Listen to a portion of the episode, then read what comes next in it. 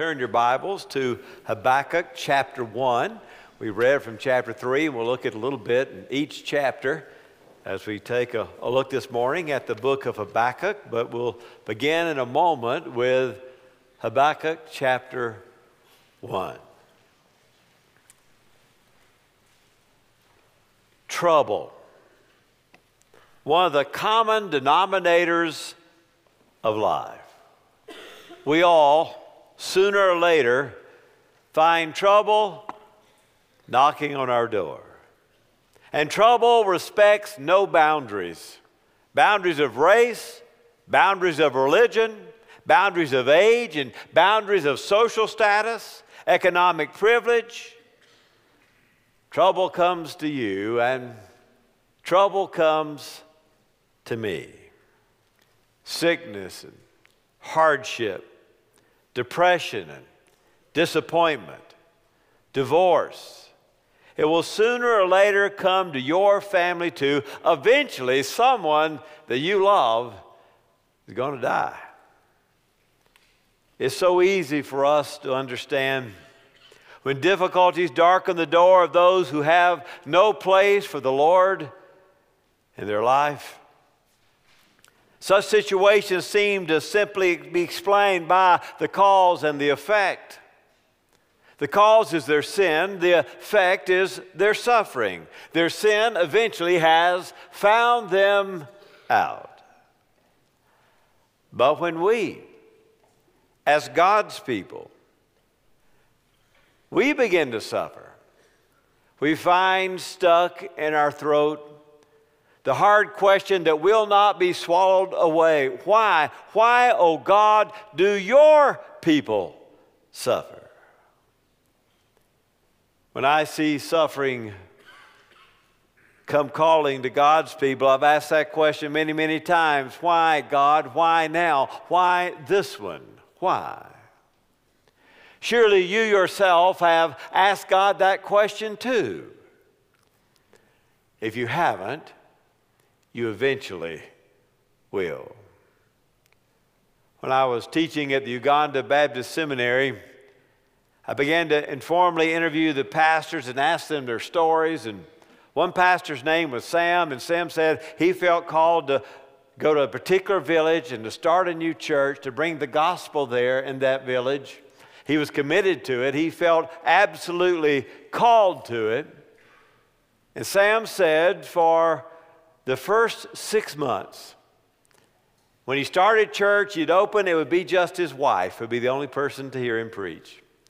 For six months, he said, I preached to no one but my wife. I would study, I would prepare, I would go out, we would meet, we would gather. It would be just me and my wife, and I preached to her. Those were difficult days for Sam and doing what he felt call, God had called him to do. And then during those difficult days where it was just Sam and his wife and the church, their two year old son died and was buried in the midst of their already dark depression. Pastor Sam said he was having some difficult days trying to serve God. He was in a moment of despair. We can respond to the despair in our lives by different ways. First of all, we can choose to become bitter and resentful, declaring that there is no fairness to be found in the world created by God. We can be bitter. We can insist on holding God accountable and decide that because of his unfairness, because he's abandoned his own people to suffering, we're going to throw our faith away. Perhaps Arthur Gossip said it best when faith comes hard, there's some people who want to fling their faith away. But in heaven's name, he says, fling it away to what? Perhaps some of you are there yourselves this morning. You're ready to throw your faith away. In John chapter 6, we have a similar scene when would be, could be disciples are gathering around our Lord, and he explains the demands of discipleship, and they begin to fall away one by one, to drift away from following the Christ. So many had walked away during that particular message that Jesus turns to his 12 apostles and asks in John 6 67, You want to go away too, do you? Go now if you need to go, he's saying. And Peter proclaims the truth that he says, Lord, to whom shall we go? Throw our faith away to what? He seems to be saying. You have the words of eternal life. We have believed and we have come to know that you are the Holy One of God. Peter makes a good point. The times that we are tempted to throw our faith away because of the suffering in our lives, to whom would you turn then? Christ alone has eternal life, and Christ alone has the answer. We can choose to become bitter, yes. We can choose to become resentful. We can choose to throw our faith away when faith comes hard.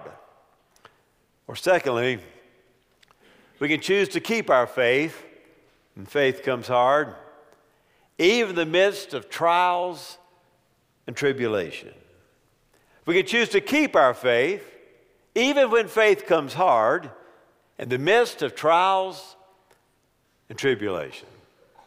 That's the position that the book of Habakkuk takes. The Babylonian army by now is pressing on Judah. God's people, it's the 6th century BC. Habakkuk could not understand why these evil and godless people were getting the upper hand over God's own people. Look at Habakkuk chapter 1, verses 1 through 4. The oracle which Habakkuk the prophet saw How long, O Lord, will I cry for help, and you will not hear? I cry out to you violence, and yet you do not save.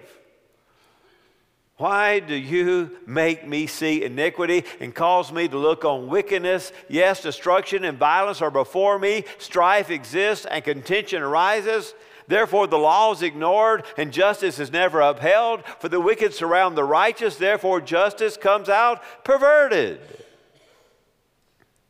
Yes, in Habakkuk 1 4. We realize that Habakkuk is a book for those who live in the meantime. Between that revelation of God's promises and peace and the actual fulfillment of that revelation. Between the time when God has made his victory and his purpose clear and the final time when that divine purpose become realized on all the earth. Habakkuk calls God's people in the meantime to walk by faith.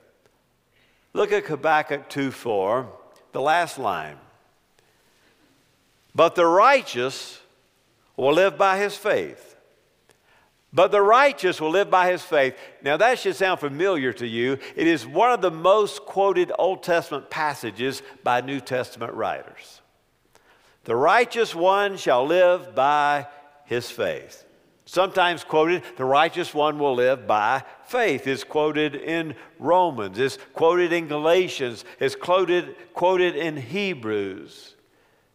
It's a faith that lives in the world not as it ought to be, but as it is. Not as it will be, but as it is. The righteous one, right now, while the Babylonian army is pushing on the edges, will live by his faith. Habakkuk faces a dilemma that confronts the faithful people of every age. The dilemma of unanswered prayer, the dilemma of suffering. Look back at chapter 1, verse 2 again. He asks the question How long, O Lord?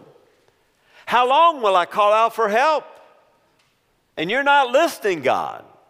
I cry out to you violence when I see it, and you do not save us from the violence. It is the faith of the people who are asking, God, how long and why? It is a, a faith for the people for whom faith comes hard. It is the experience of everyone who's prayed beside a sick bed for healing only to be confronted with death. It's the prayer of everyone who's prayed for love and kindness to come into a home and only found hatred and anger.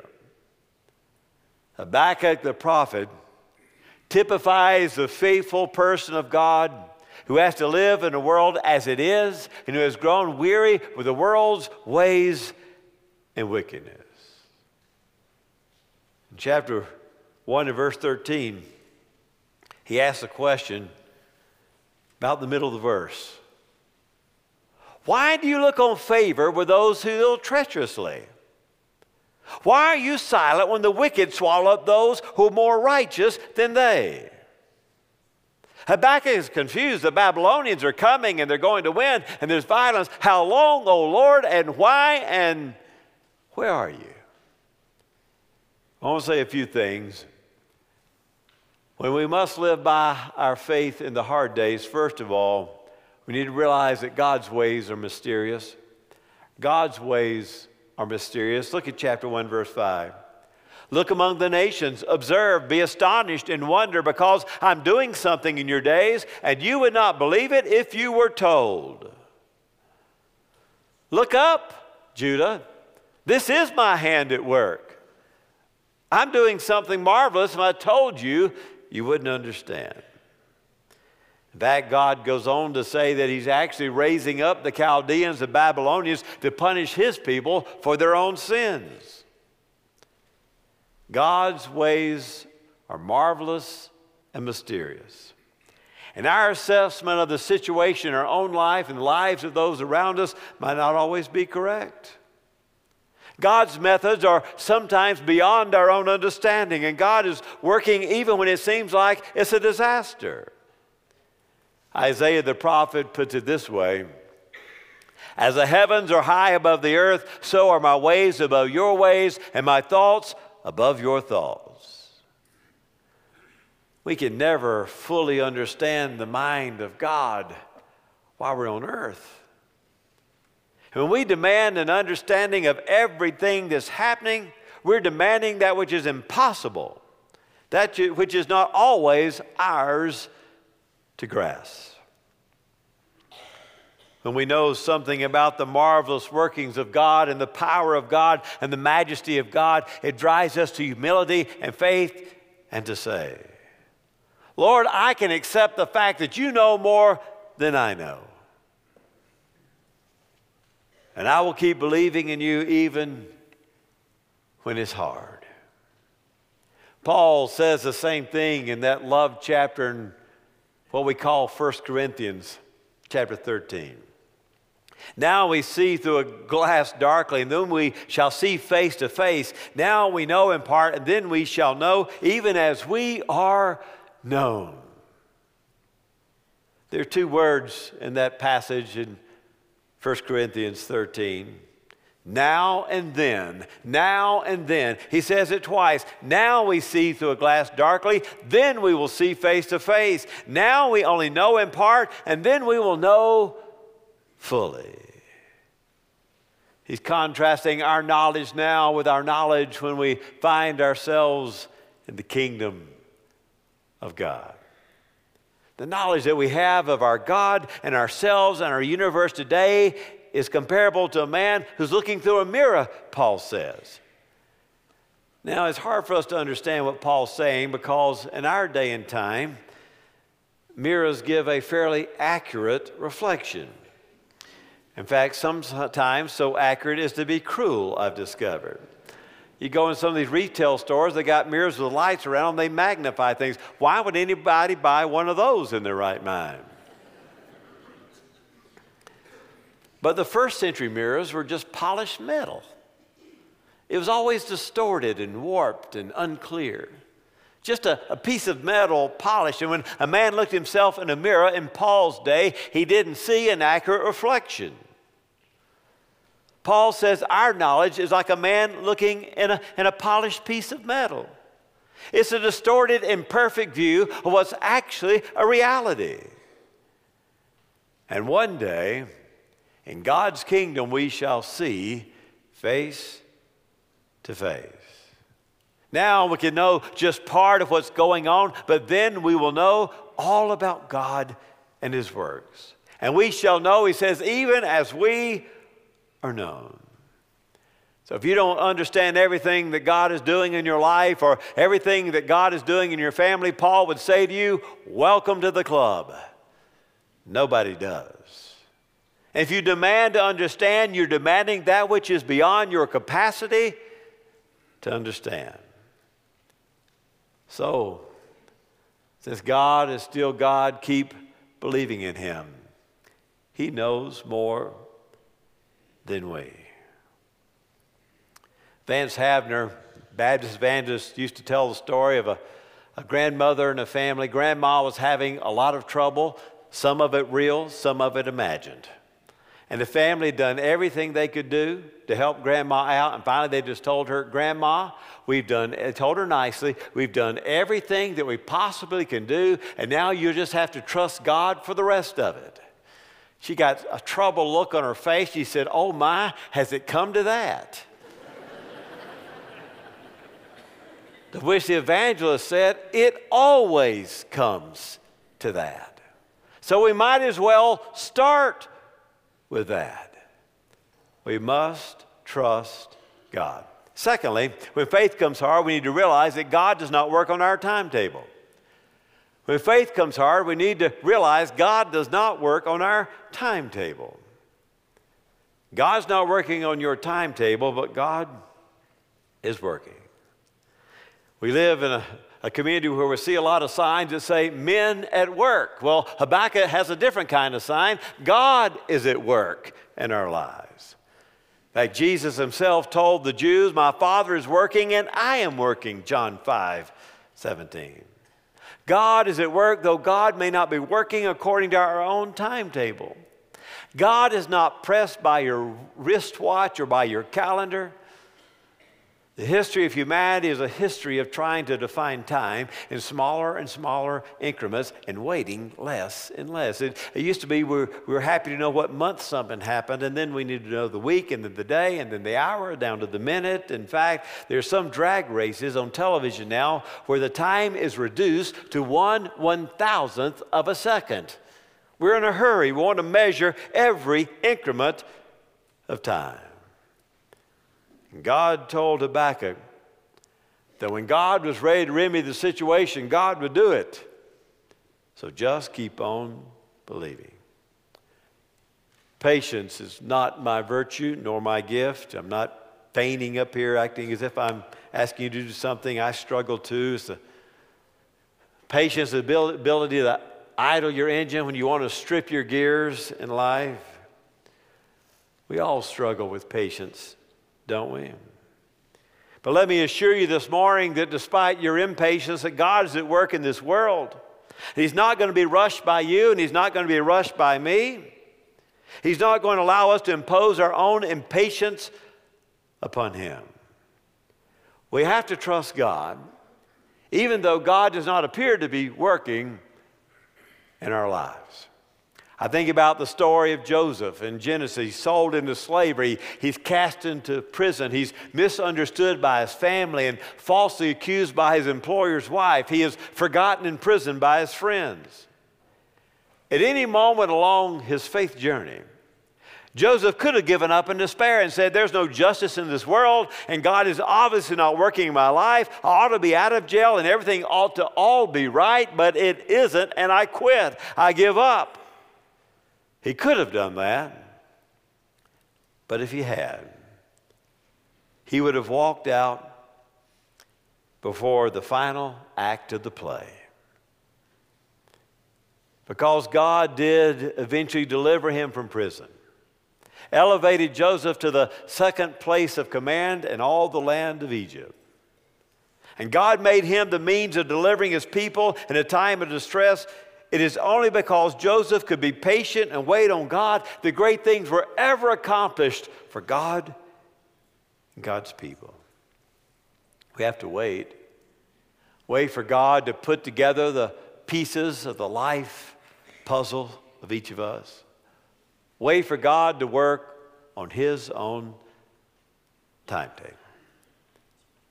Sam, the Ugandan pastor, as he was telling me his story, said despite the despair and the death of his child and the fact that no one was coming to hear him preach but his wife, he kept on preaching. And eventually, by the time he was telling the story, he had 30 individuals coming to his Ugandan church, which is actually the average size of a gathering of believers in the country of Uganda. And they were planning to build a building at that time. And life had completely changed for him because he was faithful during the dark days to the task that God had called him to do. He could have walked out any moment and said, Nobody's showing up but my wife. God, you called me, but it's not working. I quit. I'm done. God works on God's timetable. Thirdly, even when times are difficult, praise the Lord. Now go back over to chapter 3. Even when times are difficult, praise the Lord. 317. Though the fig tree should not blossom, and though there be no fruit on the vines, though the yield of the olive should fail, and the fields produce no food, Though the flock should be cut off from the fold, and there are no cattle in the stalls, yet I will exult in the Lord, and I will rejoice in the God of my salvation. The Lord God is my strength. He, may, he has made my feet like hinds' feet and makes me to walk on high places. It's an agrarian culture, and everything depends on the ranching and the farming, on the crops and the cattle. But even when the fig tree is fruitless and even when the stalls are empty, I will praise the Lord, Habakkuk says. For some of you this morning, God is your God in times of joy. You're in a season of joy in your life this morning. For some of you here this morning, or some live streaming and watching on television, God is your God this morning in a time of sorrow, a time of suffering a time of despair, a time of depression, a time of death, a time of divorce. You're right there with Habakkuk, and God is not working fast enough for you. But Habakkuk says, even when there's no fruit on the vine, and even when there's no flock in the field, I will praise him. It is so easy to praise God during the good days. Anybody can do that. A time of ease, a time of peace, a time of prosperity. It is a real man of faith, Habakkuk 2 4, is a real woman of faith who has the ability to praise him, to trust him, and to rely on him when things seem hopeless.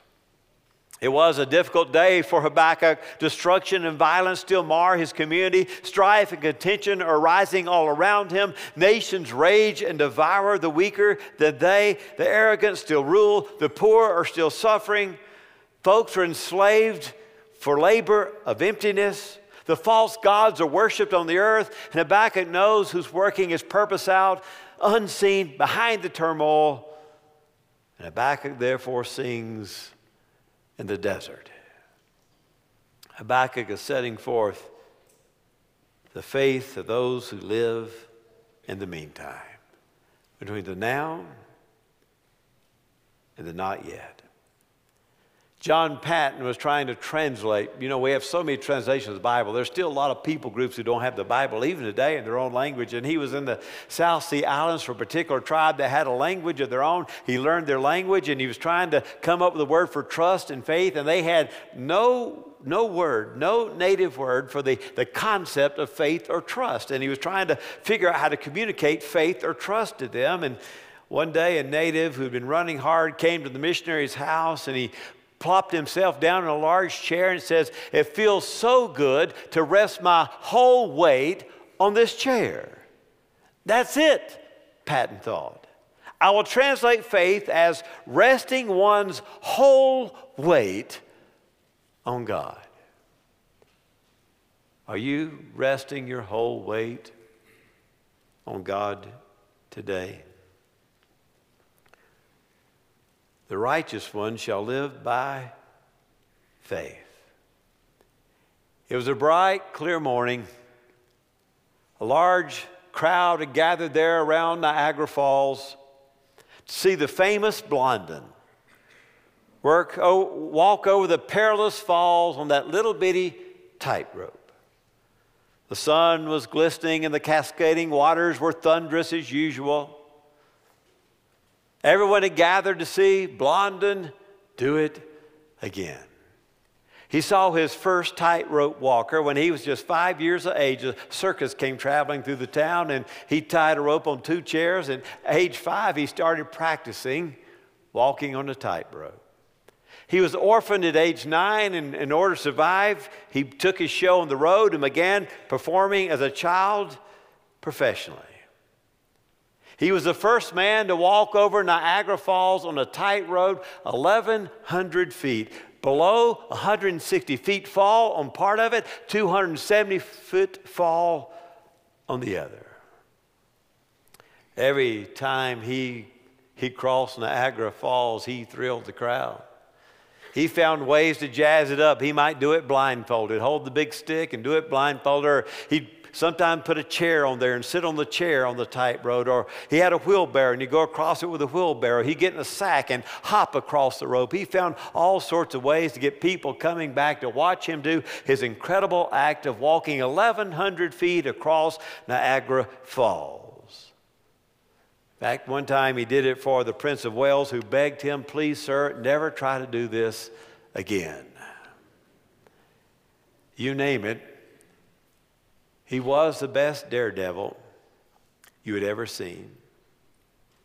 His final performance was given in Ireland when he was 68 years of age. He quit doing it and he didn't die from falling. I'm happy to say, died at 73 uh, peacefully from diabetes.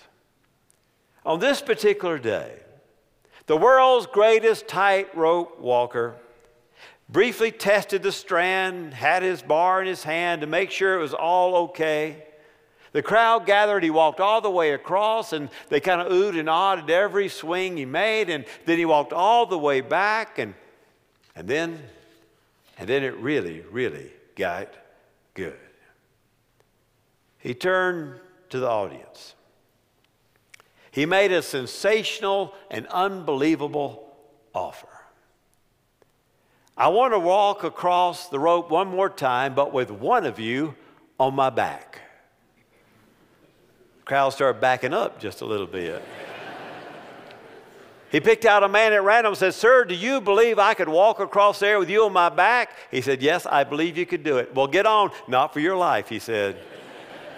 one by one, Sir, do you believe that I could successfully walk with you, piggyback all the way across and back? Yes, I believe you could do it. Well, get on. They'd all kind of disappear in the crowd. Everybody believed he could do it in theory, but no one was willing to get on his back until one man in the crowd stepped forward. Sir, do you believe I can carry you safely across? Yes, I do. Are you willing to get on my back? In fact, I am.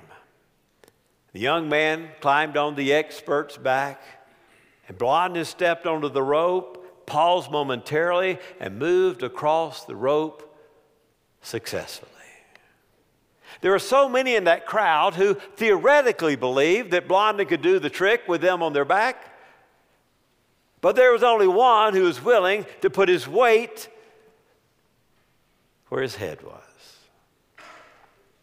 Some of us here this morning, in theory, we believe that God will see us through the hard days. That He can walk us across our suffering and our sorrow and the pain in our life. But there are very few of us really willing to climb on board and to actually trust God and His eternal wisdom that our pain and our suffering and our loss. Yes, the word is sure. The God and Father of our Lord Jesus Christ was at work for Habakkuk, and he's at work for you, fulfilling his very purposes. We have the now, we have the then, and we have to wait in between. In the meantime, In the meantime, the righteous have to get on his back and live by faith. Let us pray. Oh God, I know there's some folks who are hurting in this room today. A prayer that seems unanswered, the mysterious working of God that don't make sense to us right now. Disappointment and hurt and anger. All that's in this room.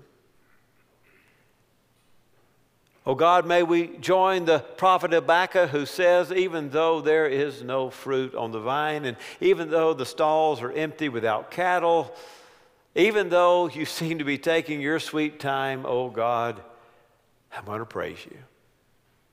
I'm going to trust you. And I'm going to join, join Habakkuk and those in Judah who said, We will live even in difficult days. No, especially in difficult days, by our faith. Amen.